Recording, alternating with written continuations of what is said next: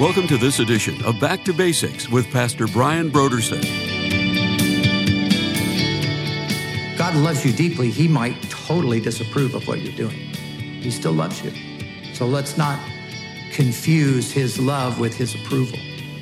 God loves us so much that he will not allow us to remain in our sinful, harmful, painful, destructive ways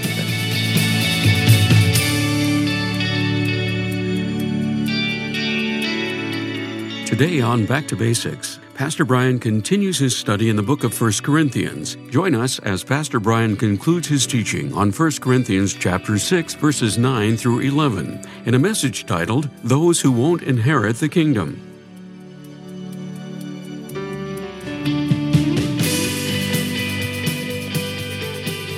Now here's Pastor Brian. You know, I, I've often heard this argument like, how come all the educated people in the world, you know, how can they all understand that, you know, these things are good and right and so forth? And it's just the uneducated people that don't get it. Well, the answer is simple the educated people have been brainwashed. They've sat in classrooms under people with these ideas who have imposed them on them.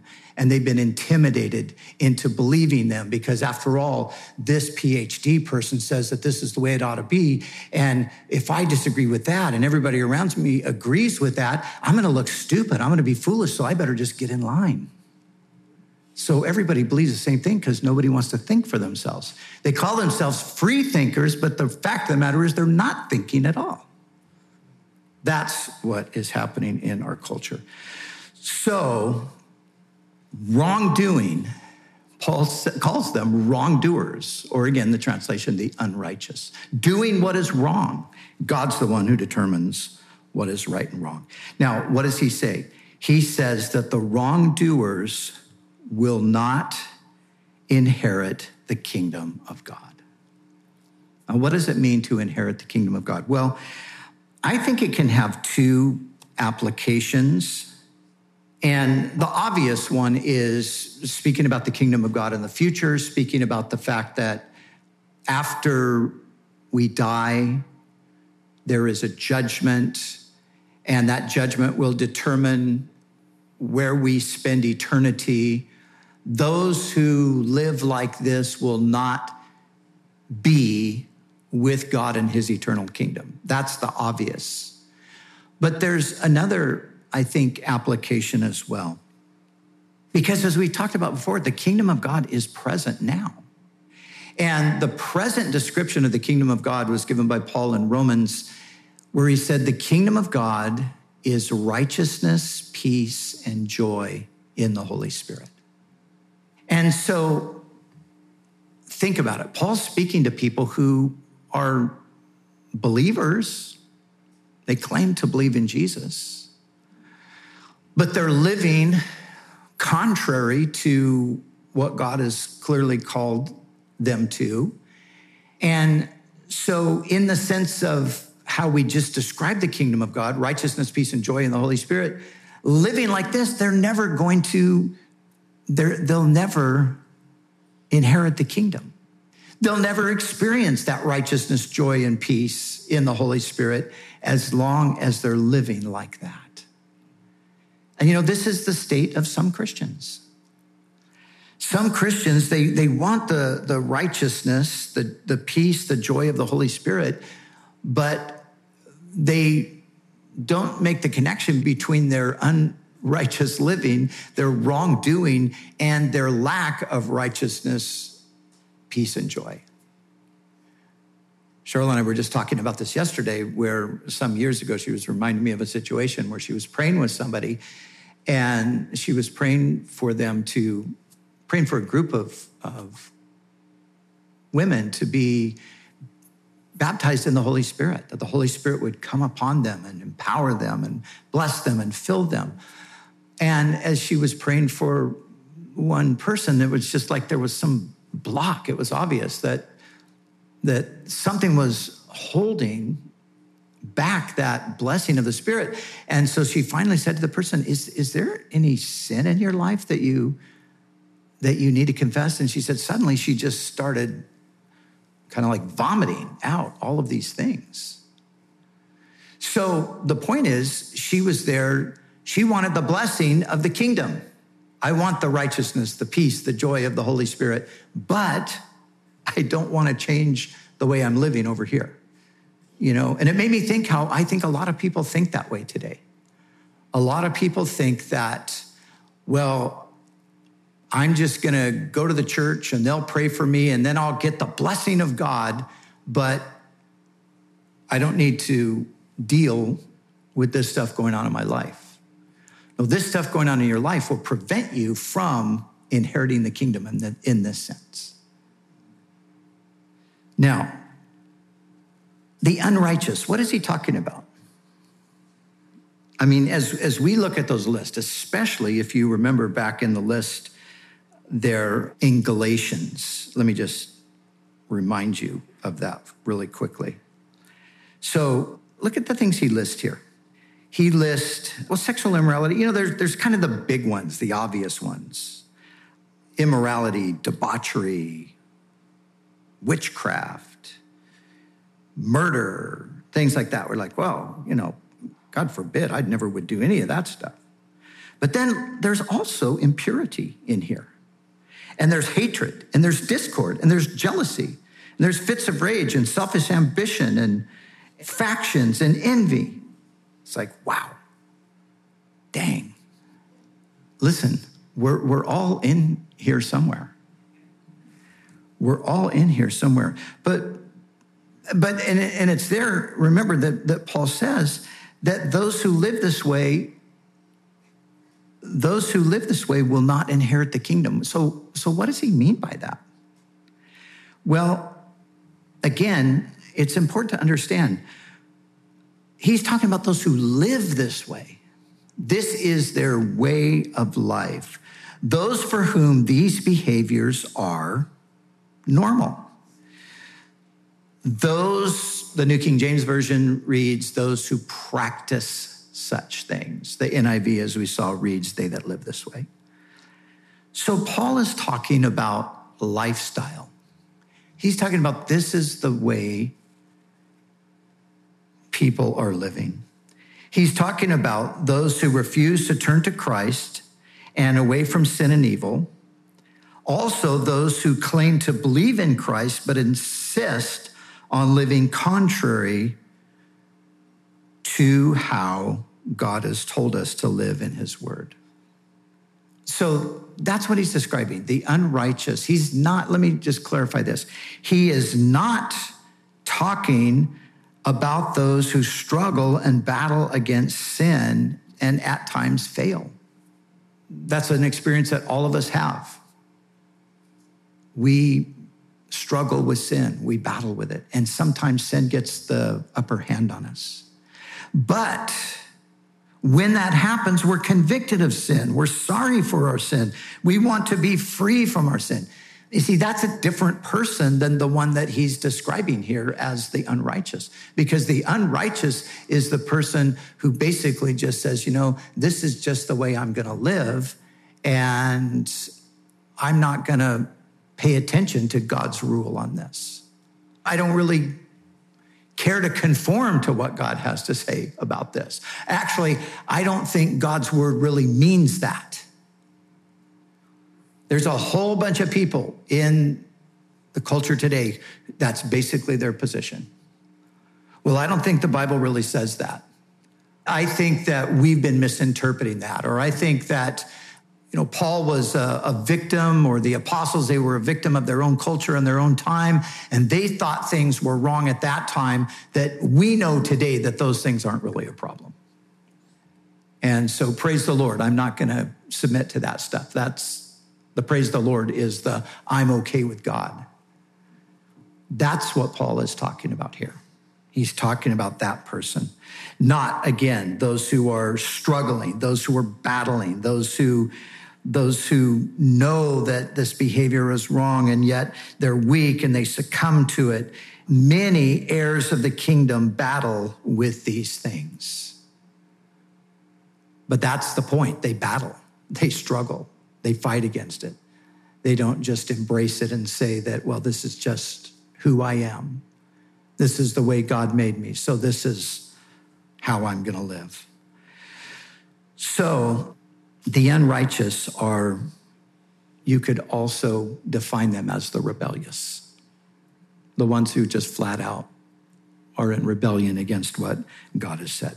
Now, here's the thing Paul says to them after this list, he says, Some of you were just like this. Or, such were some of you.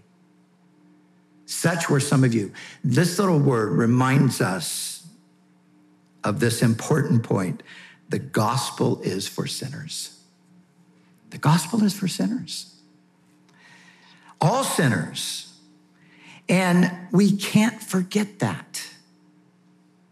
Because again, you look at that list. Like I said, it's not thorough, but if you want to take the passages in Galatians and if you want to take those in Ephesians and you want to put it all together, and if you want to take Romans chapter one, for example, and you want to put all of that together, you could say the same thing about every one of those things. And such were some of you.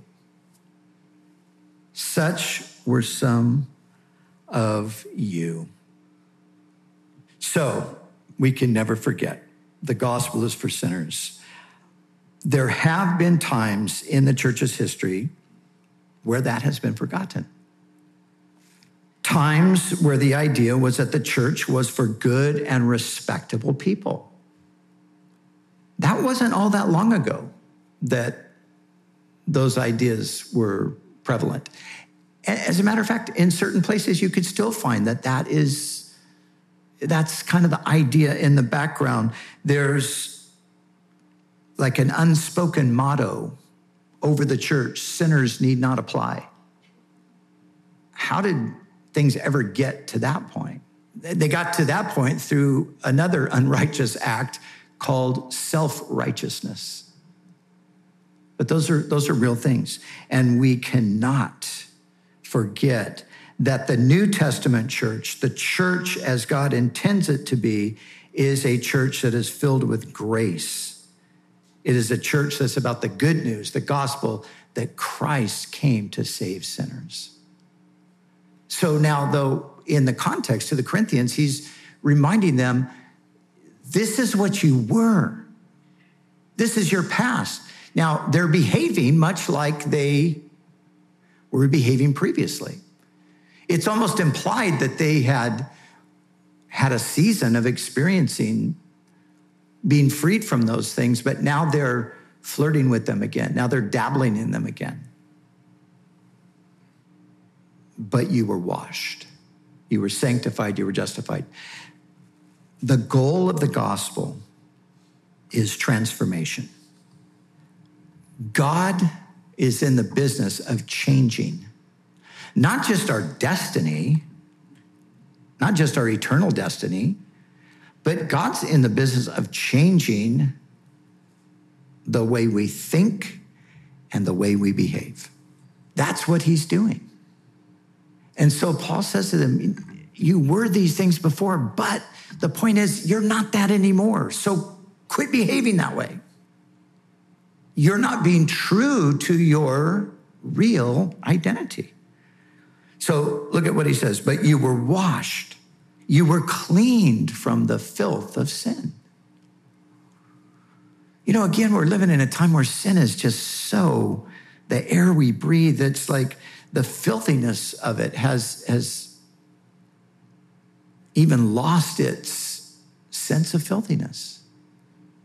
Boy, the things that, you know, the things that people say and do and act out today and, and, you know, the truth of the matter is, even though we have become desensitized largely to the filthiness, the filthiness leaves a stain. And people still know it. People still feel filthy when they're in sin. But what the gospel does is it washes that away. It washes that. It takes away the filthiness. It gives you a sense that I'm clean. I'm clean now. So you've been washed, you've been sanctified. Now, sanctified is a word that is describing the process of growing in holiness, or I like to simplify it by saying it is the process of being made into the image of Jesus. So you've been sanctified. Now, sanctified is an ongoing thing. It's not, you will be fully sanctified when you receive your glorified body. That's when sanctification will be completed. We will be fully conformed to the image of God's Son then. But now we've been set on a trajectory toward wholeness, holiness, and Christ likeness. See, that's what, that's what sanctification is. We've been set on this course toward wholeness, wholeness, health. Not, not physical health necessarily. Could be physical health because through your sanctification, you're no longer doing the things that were even destroying you physically but it's wholeness in the sense of wholesomeness.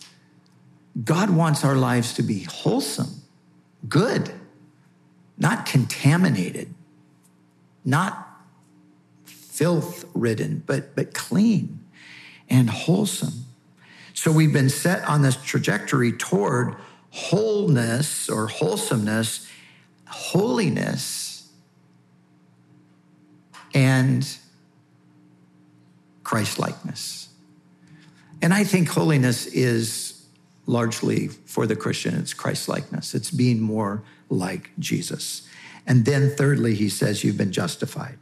You've been justified. And here's the one that's really important. They're all important, but this one is important because to be justified means to be declared righteous and to be given a positional righteousness before you attain the practical righteousness.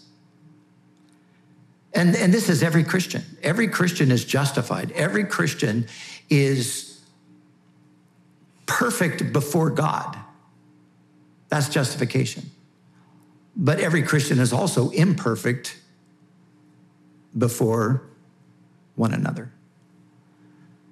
So our position is one of perfection. We have been declared righteous now and forever. God sees that. That's how he sees you. That's how he sees me. But when I look at you, when you look at me, we don't see that. What we see is sanctification. We see that we're on this trajectory toward where we're ultimately going to land. But justification is the guarantee that we will get there. That's the beauty. Justification guarantees that we will get there. God declares us righteous now because he knows he's going to get us to the place in the end. And so that's what he says to them. And he says that they have been justified in the name of the Lord Jesus Christ and by the Spirit of our God. This is just that reminder that these things happen to us as God works in our lives. This is where God is taking us. So, for them and for any of us that are in the same situation of stuck in the cycle of wrongdoing, Paul is reminding us that the work of Christ and his spirit is to bring us out of these things. So, Paul is reminding them that if they have truly believed, then they must renounce and forsake their wrongdoing and allow God's power to perform his transforming work so that they themselves might live as a new humanity created in Christ. Remember, that's what God is aiming for with the church. That he would be able to put us on display as this is a new humanity. This is the new thing. This is what I am doing that will stretch into eternity.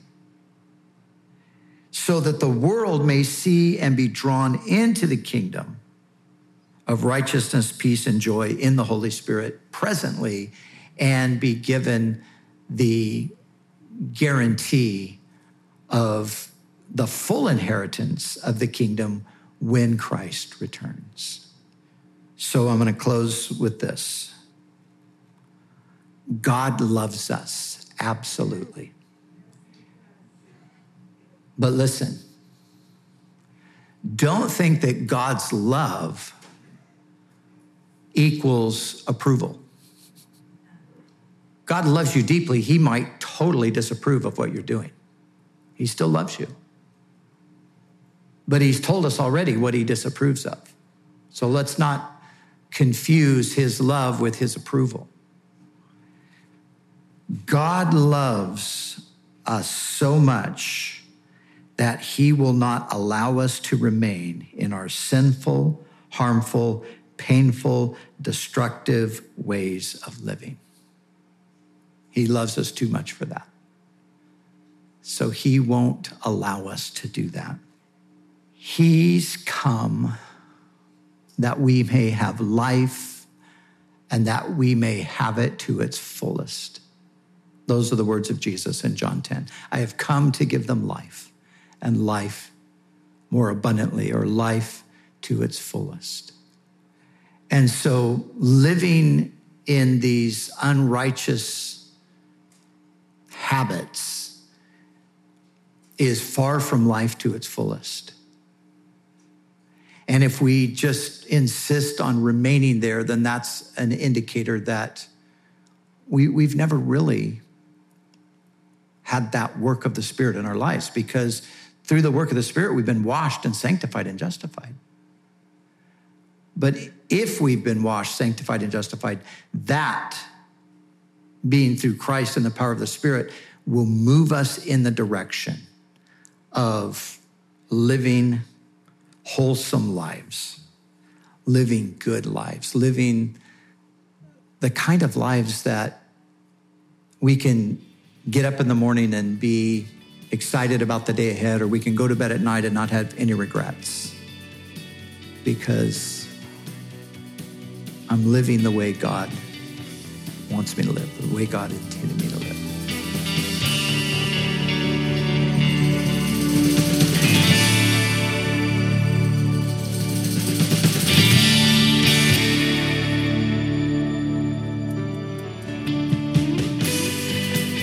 The month of February, Back to Basics Radio is offering a book titled Know Why You Believe by Paul E. Little.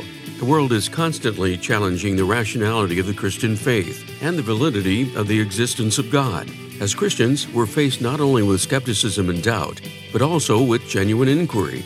The book Know Why You Believe by Paul E. Little provides clear and understandable answers to why the Christian faith is rational and how the existence of God is valid. He also addresses other questions that both Christians and non Christians alike puzzle over. Questions such as Is Jesus really God? Is the Bible historically reliable? Are miracles really real? If God does exist, then why is there so much suffering and evil in the world? If you want your questions like these answered, or to be able to answer questions of others, we encourage you to call us right now at 1 800 733 6443 or visit us online at backtobasicsradio.com to order Know Why You Believe by Paul E. Little. And when you give a gift to Back to Basics, we'll send you this book as our way to say thank you. We do appreciate your generous support of this ministry. We'd also like to remind you that all of our other resources are waiting for you at backtobasicsradio.com or by calling our request line at 1 800 733 6443. That's 1 800 733 6443. Our desire is to encourage you in your daily walk with God. We'll continue tomorrow with more valuable insights as we welcome back Pastor Char Brodersen as we study together in the book of 1 Corinthians.